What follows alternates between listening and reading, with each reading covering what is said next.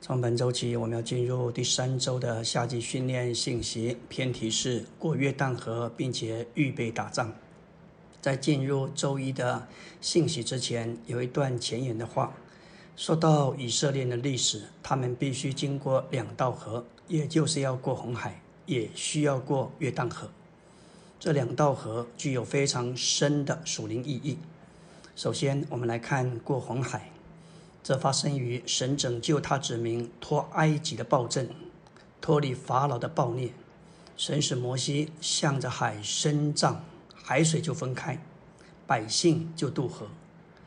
而法老和军兵追上，却被淹埋在海中。这使神的子民能拯救，脱离世界的权势，得以进入旷野。经过四十年的期间，他们在旷野的行程里头，他们。得到神颁赐的律法，他们有帐幕，他们有祭物，他们也吃了马拿，喝了活水，期间也有一些的征战。四十年之后，来到约旦河边，他们面对的乃是撒旦国度里邪恶的黑暗的权势。他们要过约旦河，这不同于他们过红海，脱离属世的权势。他们必须了结他们的旧人，他们的己。天然的生命，这一些若是没有被对付，他们就没有办法面对这个属灵的征战。感谢主，大多数的基督徒都了解过红海的意义，而反而是很少基督徒认识过约旦河的属灵的含义。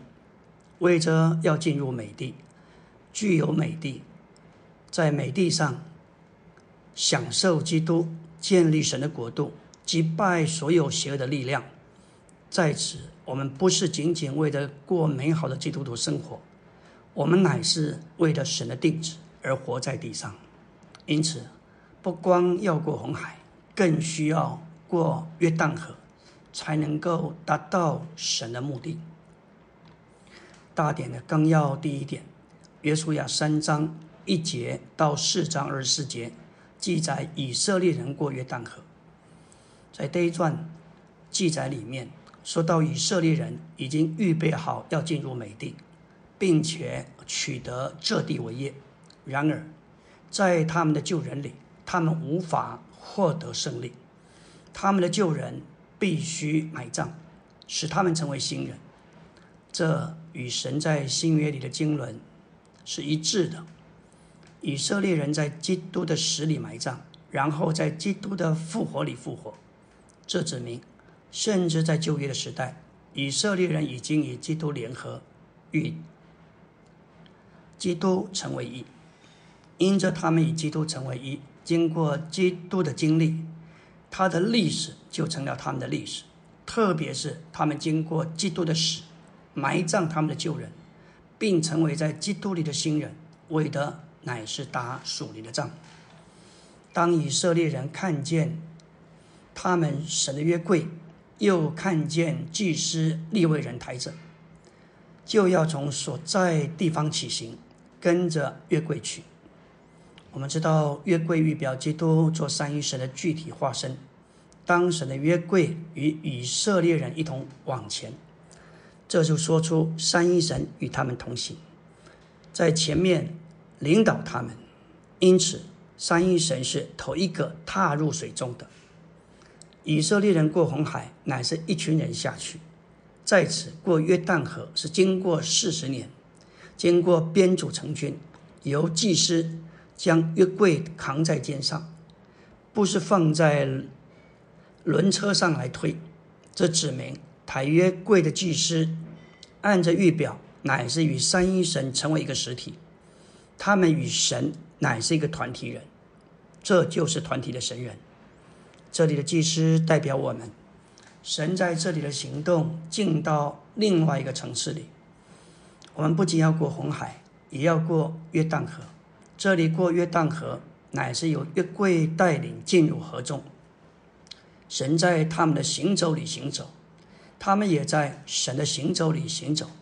今天主恢复的开展，乃是借着祭司以抬约柜的。借借的基督与抬约柜的祭司一同行动，我们和他，他和我们一同行走，如同一个团体人。约旦河预表基督的死与复活。当约柜进入约旦河，并从约旦河上来，就是指明基督的死与复活。约旦河不仅表征基督的死，也表征基督的复活。当主在镜之前，他到施浸者约翰那里受他的镜，将自己交出来。指明他虽然穿上人性，有罪之肉体的样式，却没有罪的素质。主这完美无缺的人性，仍然需要被了结、被治死。当我们为一个新人受尽，这个水就像坟墓，把一切消极的事都埋葬在石里。在神的经纶里，这不是结局，乃是一个新的起头。一边进入死。另一边是带着复活，信徒受尽第一次提到的，乃是发生在约旦河，所以约旦河预表的意义来说，乃是指着信徒受尽所进入之基督的死。罗马六章三节说：“岂不知我们这进入基督耶稣的人，是进入他的死吗？”受尽不是一种形式或是一种疑问，乃是我们与基督联合的表明。基督的死将我们从世界和撒旦黑暗的权势分别出来，这是过红海所表征的，并且将我们天然的生命救人自己肉体，这是过约旦河所表征。我们乃是借着受尽与他一同埋葬归入死。我们乃是借着受尽归入基督的死。第三重点说到以色列人过约旦河，不是预表信徒肉身的死亡，乃是预表信徒经过基督的死，在这死里救人被了结，并且被埋葬。若是把过约旦河这一件事表征肉身的死，而进入天堂，进入迦南就是进入天堂。但是在天堂里，却有许多的仇敌等在那里，这实在是不合真理。在此，真理给我们看见，启示我们过约旦河，乃是信徒经历基督的死，不是指的肉身的死。约旦河就预表的意义说，乃是信徒受尽所进入基督的死。当以色列人经过基督的死，埋葬他们的旧人。并成为在基督里的新人。当我们将人受尽，我们必须有把握将他们进入基督的死。即使抬着约柜进到河里，就是进入基督的死。就像以弗所二章所说：“我们与他一同死，一同与他活过来，并且与他一同复活，并且与他一同坐在坐在诸天界。”在此，我们看见。死与复活乃是并行的，感谢主。况且我们在以弗所二章，他与我们同时，与我们一同复活，我们也是与他一同的。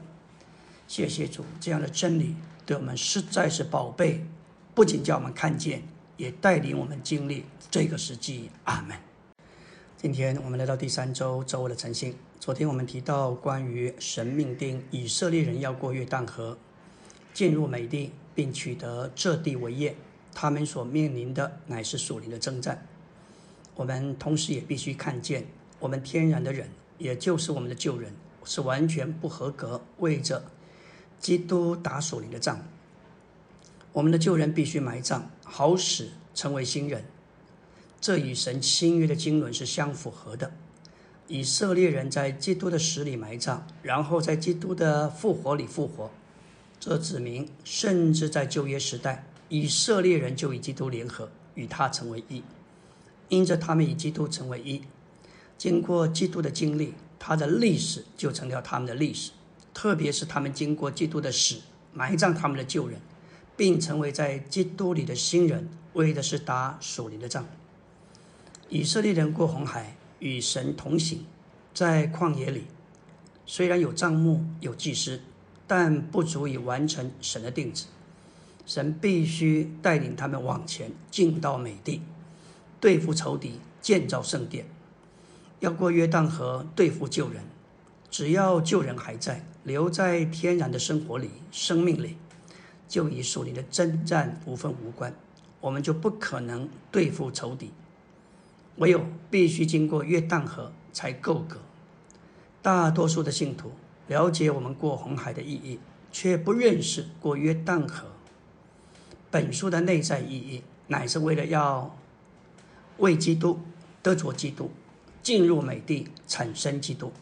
因此，我们必须看见我们的旧人，天然的人，是完全不够资格。能够为了基督打那属灵的仗，在基督里，我们不再是旧人，乃是新造新人了。我们说到信徒经历进入基督的死，乃是过约旦河，这引领信徒进入基督的复活。在约翰三章五节，耶稣回答说：“我实实在在的告诉你，人若不是从水和灵生的，就不能进神的国。”在这儿，我们看见受尽的两方面。这里的水是施浸者约翰指示的中心观念，为的是要了结在旧造里的人。这是受尽在埋葬的一面，了结我们的旧人。这个死不是结局，乃是引到复活，引到复活的境地，就是有美丽的实际。复活的基督乃是美丽的实际，关键乃是要进入基督的死。这里的灵乃是耶稣指示的中心观念，指的受尽再复活一面，使我们的灵有新生的起头，好叫我们在基督里凭着神圣的生命活过来。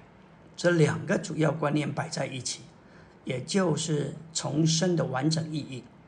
重生乃是了结旧造的人及其所作所为，并在新造里。以神的生命使人得着新生的起头，在属灵经历的运用上，在雅各书四章六节说到：“我要往莫要山乳香冈去，只等到天亮，黑影飞去的时候。”基督教经历了基督甜美的死和馨香的复活之后，他更深的追求定义留在基督甜美的死莫要山所表征。和他馨香的复活，乳香缸所表征，只等到他的良人回来，这就指着天亮，黑影飞去。这里的佳偶似乎不在意他的良人是否与他同在，他只愿意留在莫药山和乳香缸。我们若是留在基督里，并有基督的同在，我们就必在他的死复活，且带进他的升天里。他也就是加偶，原是经历一代末药，逐渐的发展成为末药山。经过死，必须经历复活，复活又连于他的升天。在雅歌四章八节说到：“我的心腹，求你与我一同从利巴嫩来，与我一同从利巴嫩来，从亚玛拿顶，从士尼尔与黑门”并有有狮子的洞穴，还有豹子的山岭来观看。这里基督他的家偶，从他的升天就是利巴嫩所指的，也从真理的最高峰亚玛拿，并从基督征战得胜的最高峰施尼尔与黑门，从仇敌所在的地方，也就是狮子的洞穴，所有豹子的山岭，与他一同观看。在基督的升天里，我们不需要。征战，因为仇敌已经被基督击败，我们只要享受在基督里的得胜。来到纲目第二大点，从约旦河中取十二块石头，把另十二块石头立在约旦河中。这里有两组十二块石头，第一组乃是从约旦河中祭司脚站地的地方取出了十二块石头，这表征从死里复活，表征新的以色列十二支派。这十二块石头是一个记号，表明复活的新的以色列人乃是越过死水的见证。这预表新约的信徒与基督一同经历从死里复活。第二组的石头，也就是立在约旦河中另外的十二块石头，表征在旧生命、旧性情里的以色列十二支派。耶稣要把这十二块石头立在约旦河中约柜所在的地方，乃是表征主要把旧性情里的以色列人留在约旦河的死水之下。这也预表新约信徒里的旧人应当留在基督的死里。这两组各十二块石头，表征我们的旧人已经埋葬，我们复活的新人与三一神一同活着，并且做工。如同一人，这与以佛所二章所启示的是相符合的。我们原来是死在过犯病罪之中。二章四节说：“然而神赋予怜悯，因他爱我们的大爱。”五节说：“既然叫我们一同与基督活过来，我们得救是靠着恩典。”二章六节说：“他又叫我们在基督耶稣里一同复活，一同坐在诸天界里。”感谢主，二章十五节说到，两下在他里面创造成一个新人，成就了和平。二章十节说，这是神的杰作，这是神所做的，这实在是他奇妙的作为，把我们原来的光景带到何等一个高超的地位。谢谢主，我们必须面临属灵的征战，要埋葬我们的旧人。必须在复活里经历复活的新人，才能够面对仇敌征战。阿门。今天我们来到第三周周三的晨星。昨天我们提到关于两组的十二块石头，以色列十二支派的十二个代表，从约旦河中祭司的脚所站定的地方，取十二块石头带过去，放在以色列人当夜要住宿的地方，就是吉甲。在那里作为纪念，见证耶和华所行的奇事，使以色列人过约旦河。同时，约旦约书亚把另外十二块石头立在约旦河中，在台约柜的祭司脚站立的地方。这表征在旧生活、旧性情的以色列十二支派要留在约旦河的死水下。这预表新约的信徒旧人应当留在基督的死里。我们这些在基督的死里与复活里与他联合，与基督一同复活，成为新人的人，该将我们的旧人留在他的死里。我们这些在教会生活中的人都该能宣告：我们的旧人已经与基督一同埋葬，并留在基督的死里。现今我们乃是复活的新造、复活的新人。这就像保罗在加拉太二章二十节所经历的。现在活着的不再是我，救我、饶我，乃是基督在我里面。这里的我乃是重生的新我，在我里面活着。我们这些在基督的死里与复活里与他联合，与基督一同复活，成为新人的人，该将我们的旧人留在他的死之下。现今我们乃是复活的新人，在这复活的境地里。我们就得享基督做包罗万有的美地。当我们在其中生活、行动，甚至生根建造，就能够完成神的经纶。我们来到第三大点：台见证柜的祭司在约旦河中的干地上站定，直到国民尽都过了约旦河。台约柜的祭司乃是首先下水去，幕后从水里上来。他们在河底，只等到神的百姓都过了河，才能够上来。抬约柜的祭司站在约旦河中，等到众百姓都过了河，办事诸事都办完了，并等到约书亚照着耶和华所吩咐的，百姓吩咐百姓从约旦河里上来。这是何等一幅三一神具体化身在基督里之行动的图画！祭司站在约旦河中，无需惧怕，因为约柜与他们同在。他们只要仰望约柜，就有平安。今天对我们而言，原则也是如此。三一神在这里与我们同在，因着我们的旧人已经埋葬，我们的新人正在与三一神一同做工。我们无需受到任何临到我们知识的搅扰。三一神与我们同在，他与我们一同生活，一同做工。抬约柜的祭司从约旦河里上来，脚掌刚落在旱地，约旦河的水就流回原处，人就站过两岸。看看，这实在是一个神迹。神把祭司放在石里，好叫以色列人有一条路，也就是达到生命之地。在约在约旦河底，乃是表征站在时的地位，那不是舒服的。在河底抬见证的跪，乃是辛苦的。这里的祭司站定，乃是得胜者的原则。神在历世历代总是拣选少数人代表全体神的子民，这也是愚民的原则。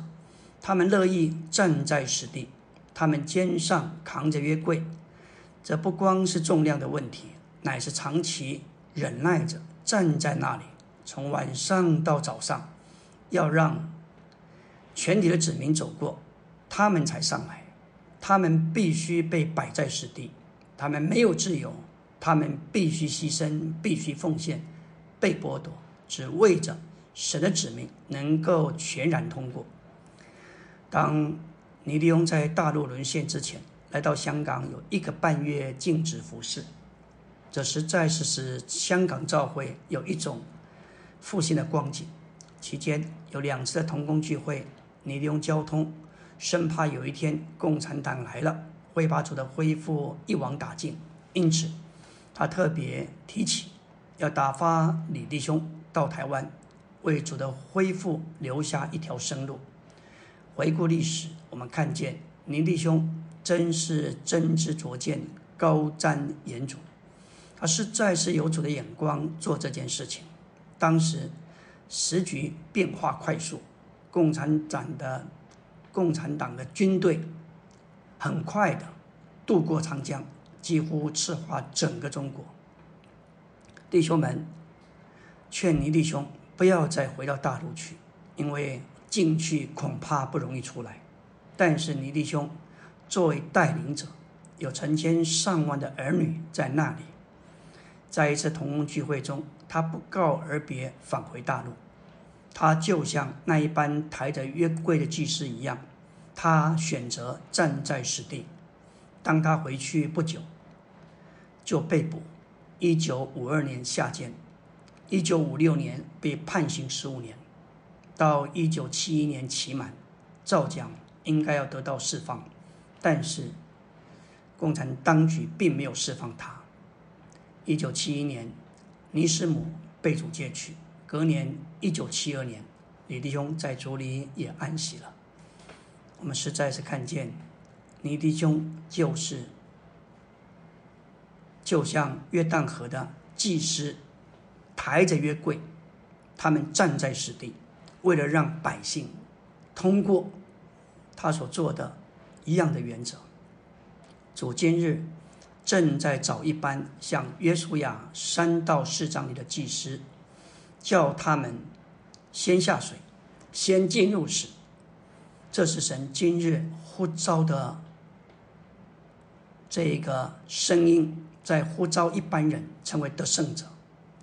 他们必须肩上扛抬着神的约柜，他们必须率先下到水去进入时，他们乐意先受到十字架的对付，站在实地，好叫召会有一条生路。神必须先把我们摆在实地，好叫别人得着生命。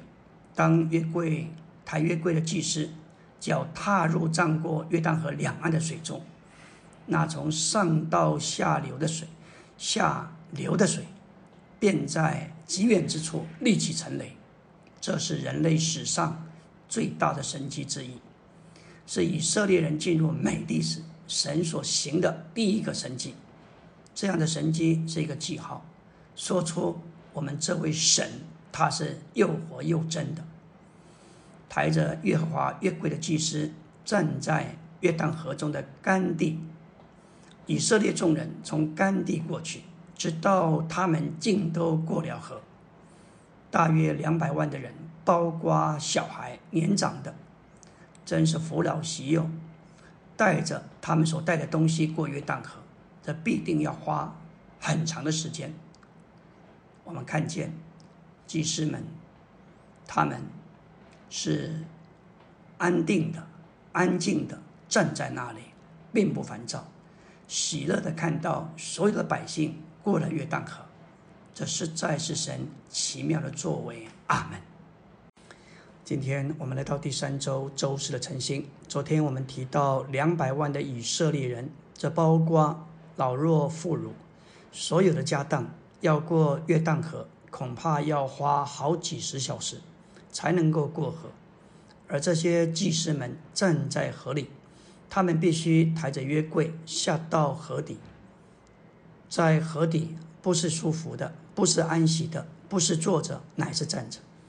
他们站在这里，看着一个一个的以色列人都过去，他们被撇在最后面。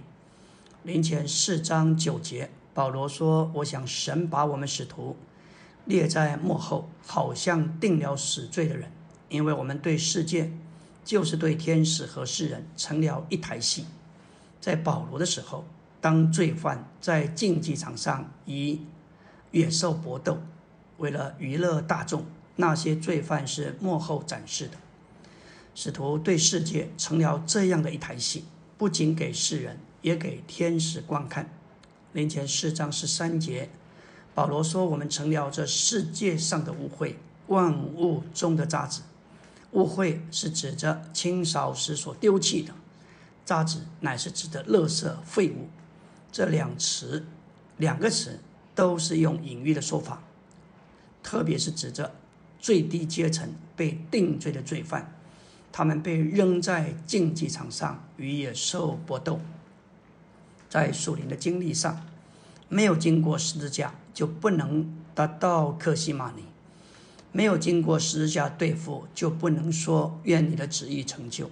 许多人都喜欢亚伯拉罕的蒙召，而不喜欢在摩利亚山上面的奉献。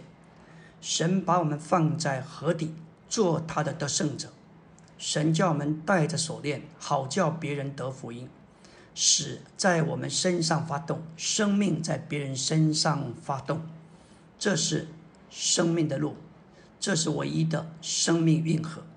主的死先使我们充满生命，而后使这生命流到别人身上。使得得胜者所做的。就是站在基督的史上，好叫别人得着生命。因着使徒保罗借着死供应生命，他能见证这样死是在我们身上发动，生命却在你们身上发动。使徒们的工作乃是死在他们身上发动，而生命在信徒身上发动。当死在我们身上发动的结果是美妙的。那个结果就是生命在别人身上运行发动。新约真实的工作不是做工的问题，乃是死的问题。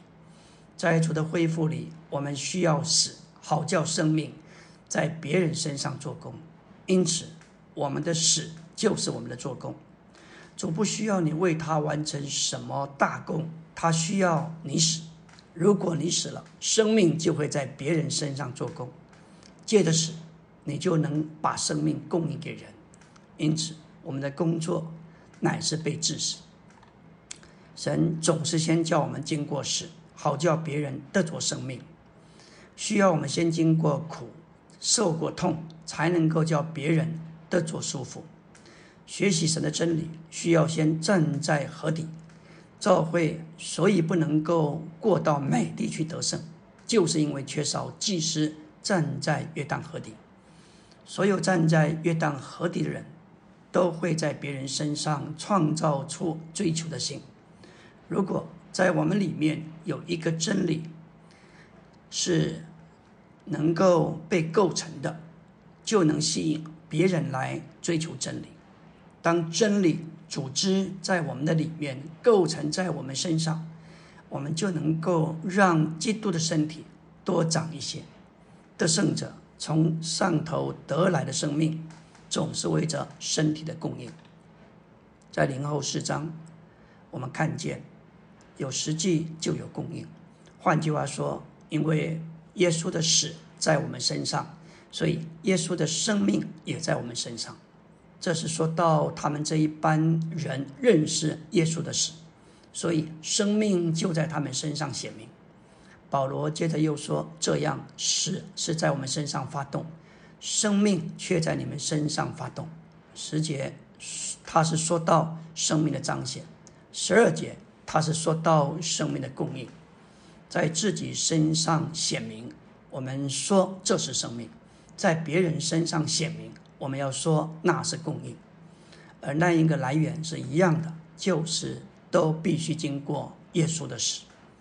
所以光讲道是没有用处的，没有摸着属灵的实际，对于基督的身体就不能有实际的供应。在我们身上，若是有耶稣的死发动，才能够在别人身上有生命，耶稣的生命在那里运行。这不是。讲道的问题，也不是做工的问题，乃是生命供应的问题。当然，讲道有它的用处，但是讲道的后面如果没有属灵的实际，就不能有生命的供应。有实际就有供应。如果我们不认识什么叫做耶稣的死，没有静默无声的在那里背十字架，我们就不可能有供应。弟兄姊妹们，我们必须记得，在属灵的实际方面，工作不是你去做，乃是你自己在神面前实在有所经过，就自然而然叫基督的身体有所得着。当我们交通奉献，我不是一个奉献的人，尽管道可以讲的再动听，但是别人摸不着实际。当我们说道要彼此认罪，要彼此饶恕。我们可以说到圣经的例证，我们可以举出许多圣徒的见证，但是在我们身上既不认罪也不赦免。特别我们与最亲近的人，我们的配偶、我们的配搭，若是我们所讲的，在我们身上没有一种的落实实行，没有过一种的操练，那我们所说的仍然是空的。不过是明德罗想的吧。总之，属灵的事在我们身上，若是没有实际，我们所说的就是空洞的，是摸不着别人的。求主怜悯，我们都需要在这个画中蒙光照。求主把我们带进光的实际里。阿门。今天我们来到第三周周五的晨星。昨天我们提到属灵的实际这件事，这是尼弟兄非常看重的事。他说：“我们赦免人不需要告诉人，当我们爱人也不需要吹号让人知道。我们就是背十字架学的功课，也不需要那样引人注意。我们如果摸着实际，就自自然然会叫别人得着供应。别人知道也好，不知道也好，都不是问题。当我们在神面前知道什么叫做耶稣的死，自自然然，耶稣的生命就会在教会里头发动。”这是出于生命的，就有自然有供应，所以要紧的是在实际上有没有供应。每一次我们经过耶稣的死，总有弟兄姊妹得到生命的供应。当我们读福音书时，主最大的拦阻和搅扰，还不是在于外邦人，主要是来自宗教人士，这包括经学家、律法师、法利赛人。主多次责备他们有祸了。主要的就是他们空有律法的字迹，却没有属灵的实际。他们注意外面看得见，却忽略了在神面前的事实、真实。所以主在马太二十三章非常严厉地指责他们：他们把沉重的担子放在人的肩头上，但自己一根指头都不肯动。他们所做的都是为了给人看见。他们喜爱宴席上的首位，会堂里的高位。喜爱人在市场上问他们的安，称他们为拉比。他们接近杯盘的外面，里面盛满了勒索和放荡。他们好像粉饰的坟墓，外面显得美观，里面满了死人的骨头，一切的污秽。外面向人显出公义，里面却满了伪善和不法。我们什么时候真的在主面前背十字架？什么时候基督的身体就得着供应？我们如果不知道什么叫做生命的供应，我们就不能领会保罗所说的。在零后十章四章十节，保罗说：“身体上常带着耶稣的知识，使耶稣的生命也显明在我们的身体上。”这里的知识就是杀死，也就是指着死的工作、施架的工作。这是主耶稣所遭受、所经过的。在我们的经历中，这是为着耶稣、为着基督的身体，也为着新约的指示所临到我们的苦难、逼迫或对付。耶稣的知识毁坏我们天然的人、外面的人和肉体，使我们里面的人有机会发展并得着更新。因着十字架的杀死，结果叫复活的生命得以显明。这种日常的杀死是要在复活里释放出神圣的生命。在此，保罗并没有说身体上常带着大能之神的祝福。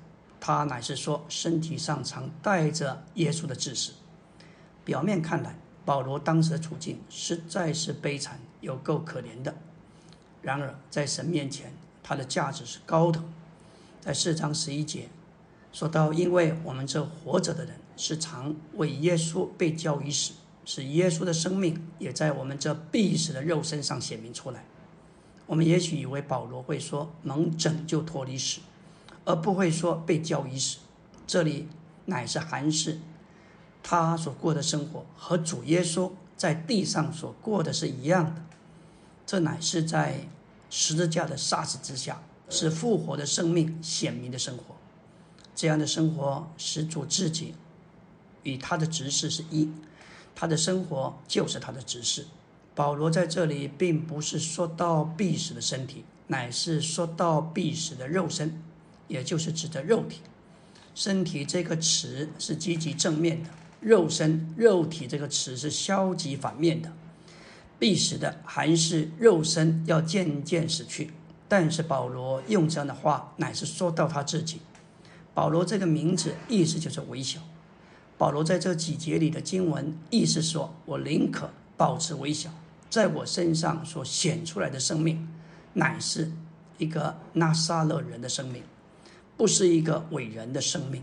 不仅如此，耶稣的生命也在我这必死的肉身上显明出来。我算不得什么，我不是什么大人物，我没有什么了不起。但是感谢主，我虽然是一个微小的人，在我必死的肉身上显出那撒的人耶稣的生命。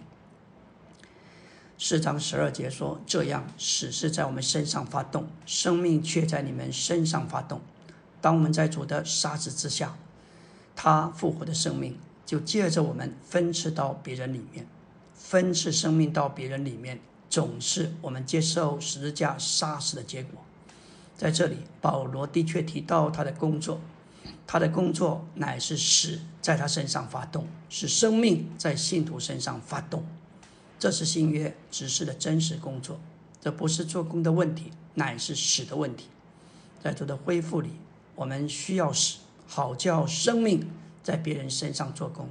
因此，我们死就是我们做工。主不需要我们为他完成什么大功，只要我们肯死。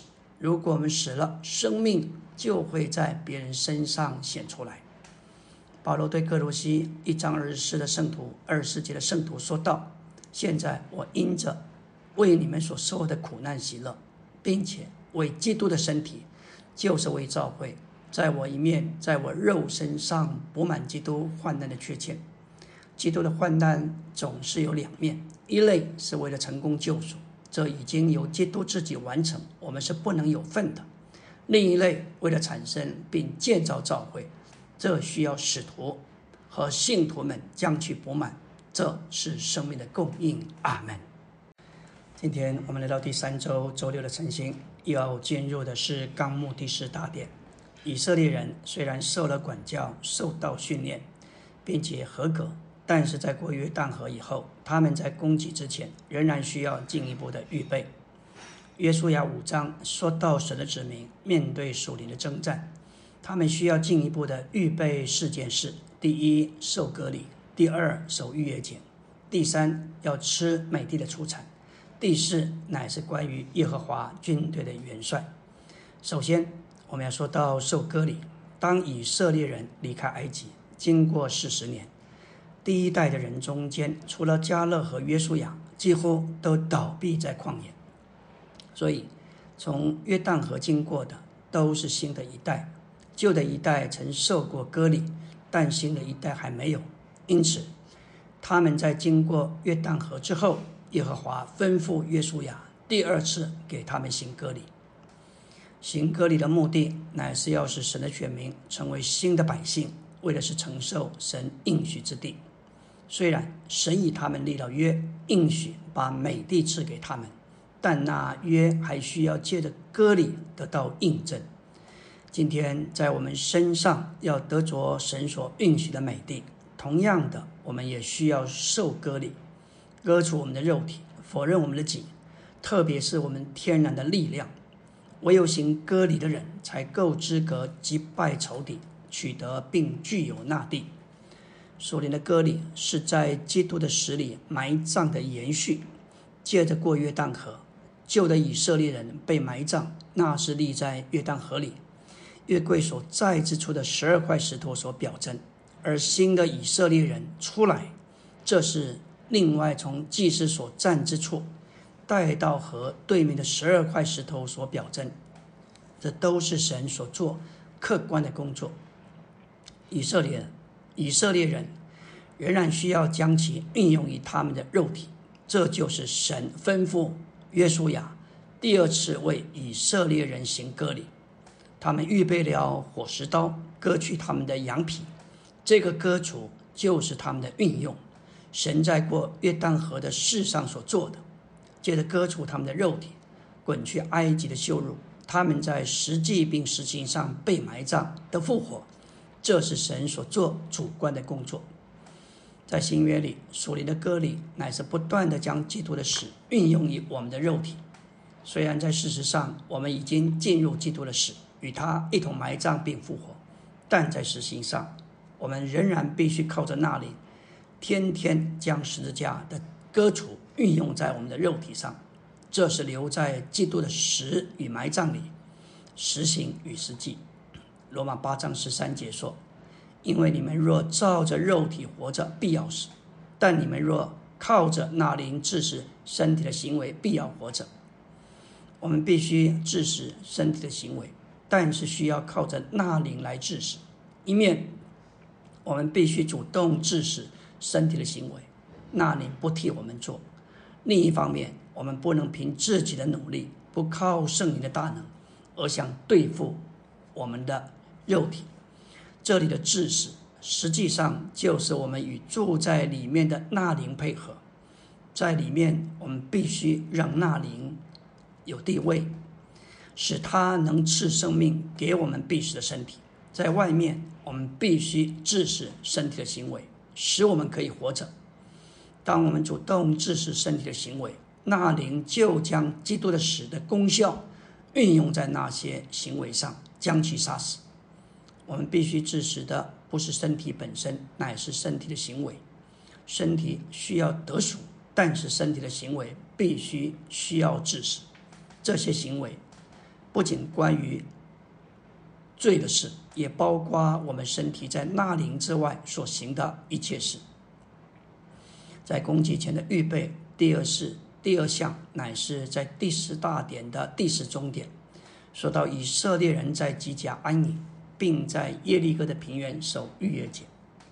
守逾越节乃是纪念以色列蒙救赎，使他们的长子脱离死的审判，并且纪念他们蒙拯救脱离埃及和法老的暴政。这预表主的桌子，在主的桌子前。纪念他是救赎主，也是我们的拯救主。今天我们的份不是死，乃是在基督的桌子前有份于他，并享受他。约书亚五章十节说到，以色列人在吉甲安营，正月十四日晚上，他们在耶利哥的平原守逾越节。以色列人要守逾越节，乃是为了纪念耶和华救赎以色列人，使他们的长子脱离死的审判。也要纪念耶和华拯救以色列人脱离法老和埃及的权势，也指明耶和华要毁灭迦南各族，拯救以色列人脱离他们，也说出预表信徒守主的桌子，纪念主的救赎和救恩。主用饼和杯设立他的桌子，来顶替逾越节。他应验了预表，如今他对我们乃是真正的逾越节。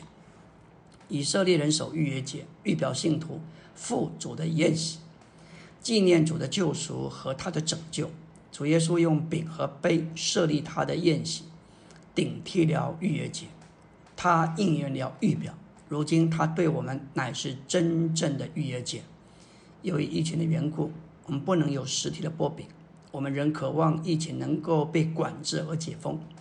我们都需要纪念主，他不仅救赎我们、拯救我们，让我们能够有分于属灵的征战，击败拦阻我们具有美丽的仇敌，好完成他在创世纪一章二十六节的话，使他的心意得着成就，使我们做他团体的彰显。感谢主，我们不仅有。形象彰显他有他的管制权，能代表他。感谢主，我们需要这样的预备，不仅受割礼，也需要过逾越节。这一些的表征，这一些的预表，实实在在都是非常主观的，让我们经历。阿门。